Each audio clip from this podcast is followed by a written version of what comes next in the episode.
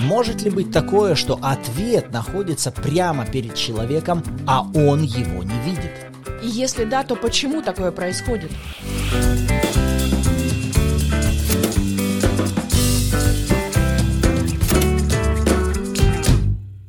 Доброе утро, добрый день или добрый вечер всем любящим Бога и Его Слово. Мы продолжаем с вами погружаться в обетование Бога о Его водительстве.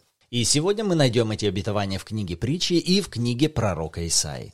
Поэтому берите свои блокноты, Библии, ручки, и мы начинаем. Вы на канале Арим. С вами Руслан и Ирина Андреева, и это подкаст «Библия. Читаем вместе». Отец, мы благодарим Тебя за Твою любовь, явленную к нам во Христе Иисусе. Мы благодарим Тебя, что Ты вселился внутри нас, и Ты желаешь, Господь, действовать через нас. Научи нас всегда, везде и во всем быть послушными Тебе, быть ведомыми Тобой в радости и в удовольствии во имя Иисуса. Аминь. Аминь. Итак, давайте сразу откроем восьмую главу книги притчи и прочтем с первого по одиннадцатый стихи. «Не премудрость ли взывает, и не разум ли возвышает голос свой? Она становится на возвышенных местах, при дороге, на распутьях.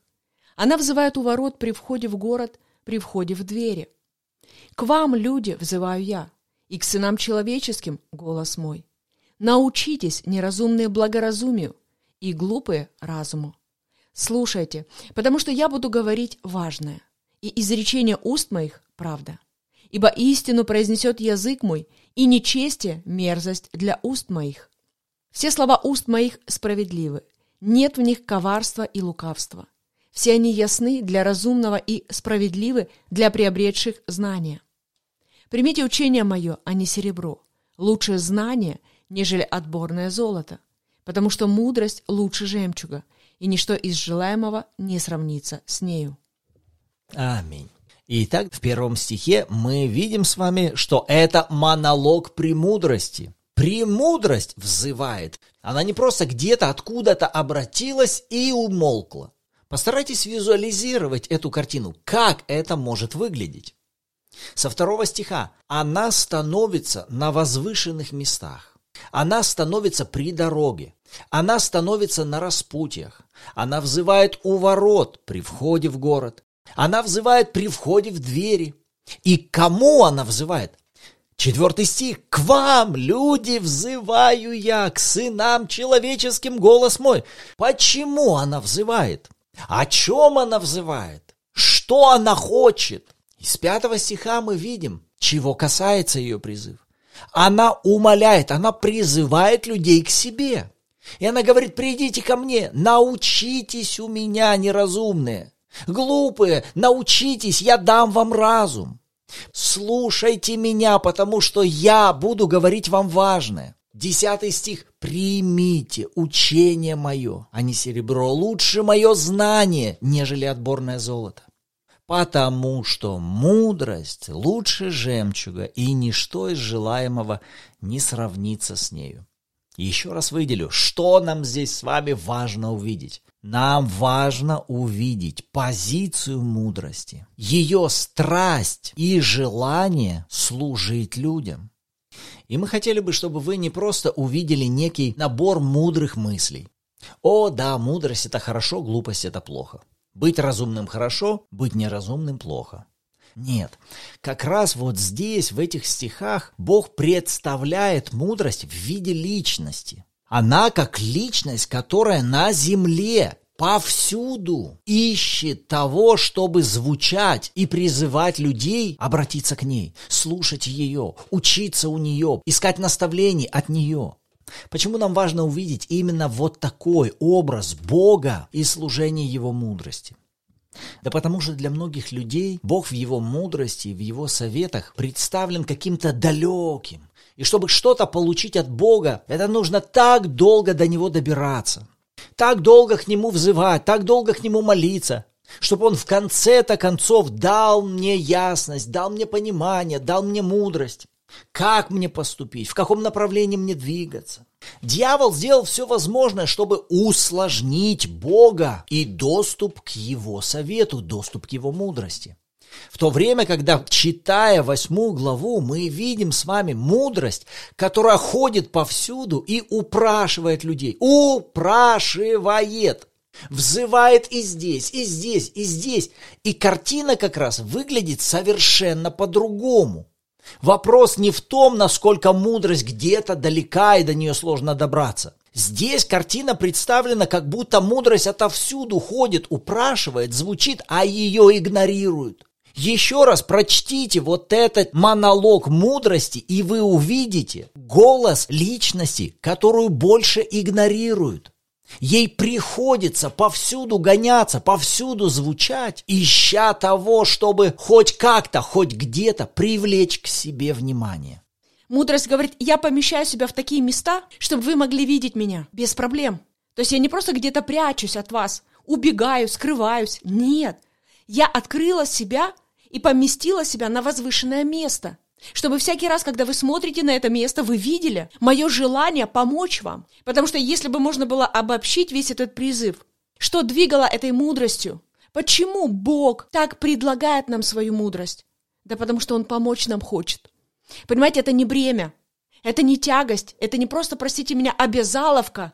Ой, опять мудрость Божья, ой, мне надо к этой мудрости ж Божьей, она ж вон на возвышенности стоит. Ой, ну не знаю, так как-то, ну сложно, ну ладно, Бог уговорил, обращусь к твоей мудрости. Нет, друзья, мудрость – это привилегия. Мудрость Божья – это честь. Это возможность для нас. И Бог говорит, я это делаю открытым и доступным для тебя в любой момент. Дальше Бог говорит, вот еще где моя мудрость. Она при дороге и на распутьях. И мне понравились эти места. Знаете, что такое при дороге? При дороге это там, где есть постоянное движение. Что такое на распутьях? Это когда человек становится перед определенным выбором. Ему нужно сейчас принять решение. Куда ему сейчас идти? Прямо, развернуться, повернуть направо, налево. Что сейчас ему надо сделать? И Бог говорит, послушай, я везде в этих местах тебе доступен. Я сделал мою мудрость доступной для тебя. Более того, что это такое постоянно звучащие призывы со стороны мудрости в отношении нас? Как неактивная любовь Бога в отношении нас? Или любовь, которая занимает активную позицию для того, чтобы помочь, исцелить, проявить благость, проявить милость? Что это как не продолжение 22-го псалма? Господь пастырь мой, и Он водит меня к водам тихим. Но это, например, ты стоишь сейчас на распутье, и у тебя есть выбор, куда идти. И он говорит, тебе надо повернуть направо. Знаете что? Мои злачные пажити сегодня будут находиться именно за поворотом направо. Но если я развернусь и пойду налево, то, скорее всего, вот этих злачных пажитей там их нет. Почему? Да потому что Бог вел меня направо. Поэтому, когда мы видим мудрость, взывающую на дороге и на распутьях, он говорит, я понимаю, что у тебя активная жизнь. Я понимаю, что каждый день твоей жизни наполнен определенными выборами и решениями. И Бог говорит, позволь мне помочь тебе в каждом твоем выборе, в каждом твоем решении. Я направлю. Для меня это радость. Я направлю тебя на пути, по которым тебе стоит идти. И то же самое продолжается в третьем стихе. Бог как бы расширяет горизонты, давая понимать, что на каждом этапе твоей жизни я везде приготовил для тебя мудрость. Она у ворот при входе в город. То есть, если тебе надо выйти или зайти в город, там есть мудрость. Обратись чтобы ты понимал, как тебе себя вести в городе или вне города, при входе в двери. То есть, когда ты заходишь к себе в дом, в свою семью, или к друзьям, или к кому бы то ни было, Бог говорит, у меня есть мудрость для тебя. Как тебе строить твои взаимоотношения с твоим мужем, с твоей женой, с твоими детьми, как тебе строить твой бизнес, отношения на работе, отношения с друзьями и соседями. Попробуйте поразмышляйте над всеми этими пунктами. Потому что вы увидите, что это по сути охватывает все сферы нашей жизни. В каждой сфере есть Божья мудрость для нас. А вот насколько мы выбираем прислушиваться к ней, это уже снова-таки наш выбор и решение. И снова, может быть, кто-то скажет, ну как тема водительства связана здесь с мудростью. Да как раз эти обетования связаны с тематикой водительства, потому что мудрость-то ищет наставление, чтобы затем это наставление задало направление человеку. Его пути двинулись в том направлении, в чем учила, о чем советовала ему мудрость. Мудрость не просто ищет свободные уши для того, чтобы загрузить их философию, которая вообще непригодна для жизни. Нет. Мудрость как раз максимально практична. Ее советы, они точечны, они конкретны. Они имеют цель задать направление. Поэтому, когда в книге притчи вы читаете различные мудрости, советы, принципы, законы, они все практичны в своем применении. Но снова, если мы вернемся к этой картине мудрости, которая повсюду ходит, повсюду взывает, повсюду привлекает на себя внимание, а ее игнорируют, то выглядит как-то это странно. Она говорит, я способна вас обогатить лучше, чем золото и серебро. Ищите меня, обратитесь ко мне. И кто-то скажет, ну что ж тут странного, если она вот здесь звучит, вот здесь звучит, мы бы тогда все просто забирали эти мудрости и по всей земле ходили бы сплошные мудрецы. Но Писание снова указывает нам именно на стартовую позицию, без которой вы не сможете принять мудрость от Бога, вы не сможете ее увидеть, даже если она станет перед вашими глазами. Если она будет постоянно рядом с вами ходить, звучать, вы ее не услышите. Даже если она будет что-то ложить перед вашими глазами, вы пройдете мимо, вы это не увидите. Вы скажете, да почему я не увижу? Пусть ложит, я все увижу. Пусть говорит, я все пойму. Хорошо, давайте откроем следующее местописание. Иеремия, 17 главу. И прочтем с 5 по 7 стихи. Так говорит Господь. Проклят человек, который надеется на человека, и плоть делает своей опорой, и которого сердце удаляется от Господа. Он будет как вереск в пустыне, и не увидит, когда придет доброе, и поселится в местах знойных, в степи, на земле бесплодной, необитаемой. Благословен человек, который надеется на Господа, и которого упование Господь. Давайте выделим для себя шестой стих. Посмотрите, что здесь написано. Человек, который надеется на человека и плоть делает своей опорой, такой человек не увидит, когда даже придет доброе. Подчеркните себе эту фразу, ведь это же странно. Доброе приходит к нему, доброе становится перед ним, а он его даже не видит. Он проходит мимо него. Вы скажете, да как такое возможно? Объяснение того, как, звучит в пятом стихе. Господь говорит, проклят человек, который надеется на человека и плоть делает своей опорою, и сердце которого удаляется от Господа. Что вот здесь Бог описывает? Здесь как раз Бог описывает первичность позиции. Человек решил занять такую позицию. Я сам. Я сам совсем разберусь. Он полагается на свою плоть или же на плоть других людей. И он не хочет искать совета у Господа. Сердце его удаляется от Господа. Он не ищет мудрости от него. Посмотрите, это же позиция, это решение в начале. Я вот таким образом собираюсь строить свою жизнь, решать свои вопросы находить понимание и ответы на те или иные проблемы, с которыми буду сталкиваться. Но Бог говорит, таким образом ты уже вводишь себя в опасную позицию. В такой позиции ты будешь как вереск в пустыне. Твои глаза перестанут видеть очевидное. Доброе придет, а ты его даже не заметишь. Если эту проекцию мы перенесем в восьмую главу мудрости, и попробуем ответить на вопрос, ну как же такое может быть, что мудрость повсюду взывает? Мудрость повсюду звучит ко всем, а мимо нее проходят, ее игнорируют, к ней не прислушиваются. Как это так может происходить? А ответ вот здесь. Потому что при начале сыны человеческие этого не ищут. Сыны человеческие продолжают полагать свое упование на себя и на других людей. И сегодня в современном обществе эта модель жизни наиболее развита. Почему? Да потому что сегодня у нас столько советников вокруг. И вам не нужно далеко ходить. Вы можете войти в интернет и задать Гуглу любой вопрос. И тут же сотни тысяч советников начнут выдавать вам различные варианты, как решить вашу проблему. У вас появилась болезнь в теле, вы тут же можете отправиться на консультацию к специалисту, которого вы обозначили, тем самым положившись на плоть и обозначив решение моего вопроса у нее или у него. Как только я к нему приду, он решит мою проблему. Где мудрость? Мудрость у него. Но почему бы вам при начале не поднять руки и не сказать, «Господь, мудрость у Тебя, я признаю себя глупым, я признаю себя бессильным без Тебя. Я хочу быть человеком из седьмого стиха. Благословен человек, который надеется на Господа и которого упование Господь. И повторюсь, эта позиция, это решение, оно должно быть первичнее, чем то, когда вы принимаете уже мудрость, принимаете какие-то советы от Господа.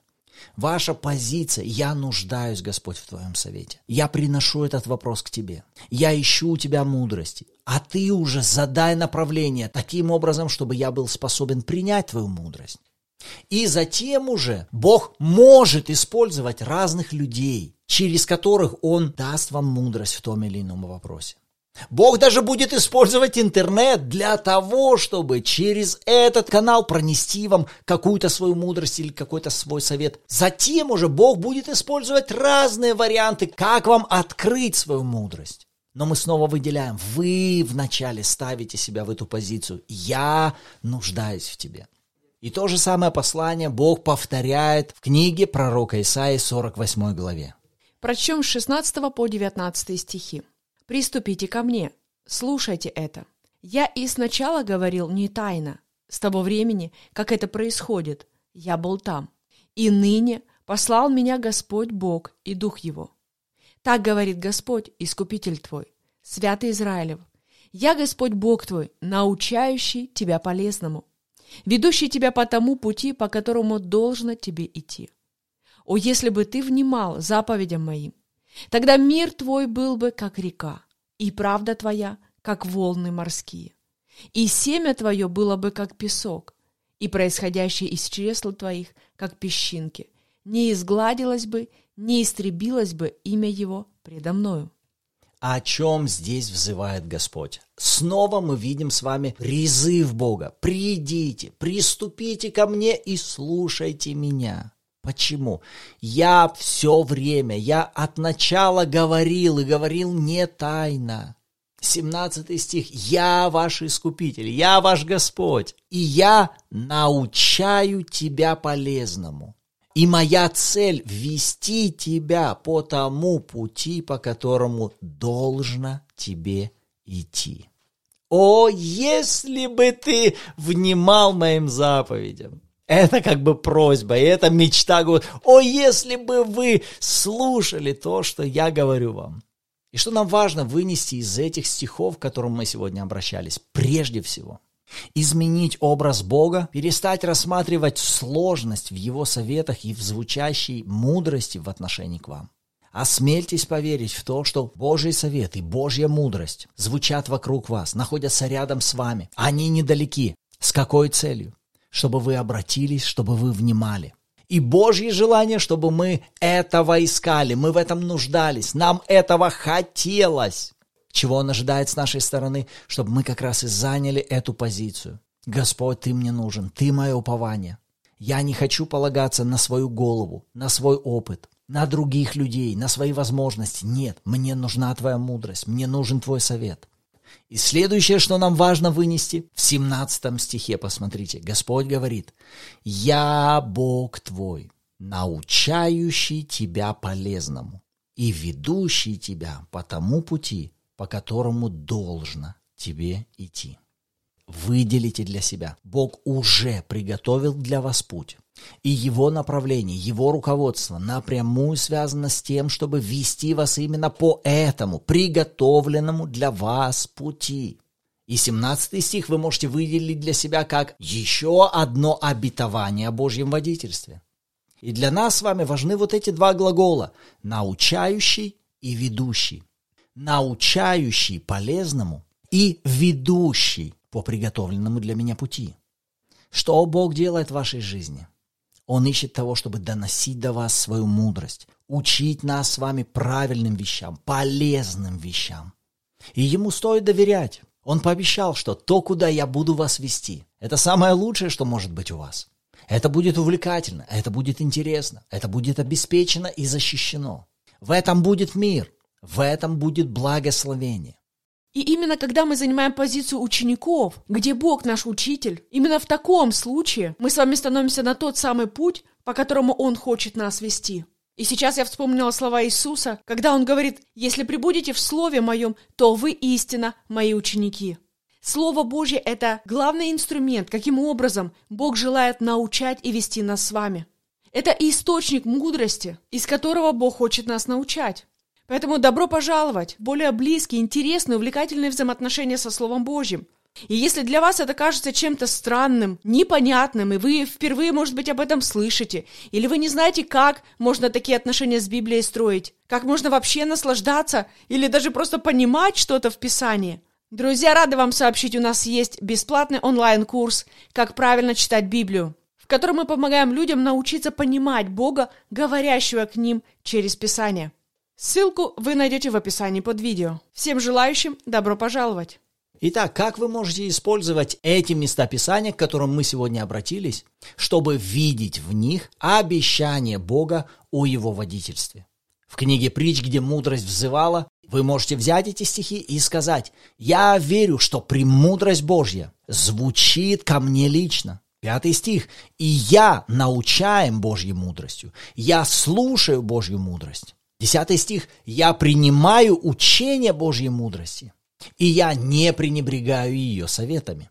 Семнадцатый стих. Вы можете взять это обетование. «Я, Господь Бог твой, научающий тебя полезному, ведущий тебя по пути, по которому должно тебе идти». Это буквальное обещание к людям завета. Я буду вас научать. Я буду вас вести по пути, по которому должно вам идти. Как вы можете это применить к себе? Вы можете сказать следующим образом. «Я человек, научаемый Господом полезному. Он ведет меня по пути, по которому должно мне идти. Я внимаю заповедям Его, и мир мой, как река, правда моя, как волны морские, и семя мое не истребится пред Господом. Аминь». Вот каким образом вы можете обращаться к этим обетованиям и использовать их в своем исповедании, в своих молитвах, напоминая это своей душе. Аминь. Вот то, что Бог показал нам в этом выпуске, на что обратил наше внимание. А на что Он обратил внимание ваше? Пишите обратную связь в комментариях и добро пожаловать в чат Bible в Телеграме, где каждую субботу также в 14.00 по киевскому времени у нас проходят онлайн-эфиры в аудиоформате, где вы сможете послушать откровения других участников при желании поделиться своими и вместе с нами снова изучать Слово Божье. Так что всем желающим добро пожаловать. А на этом нам пора заканчивать. Рады были быть сегодня с вами в следующем выпуске снова услышимся. Всем благословений!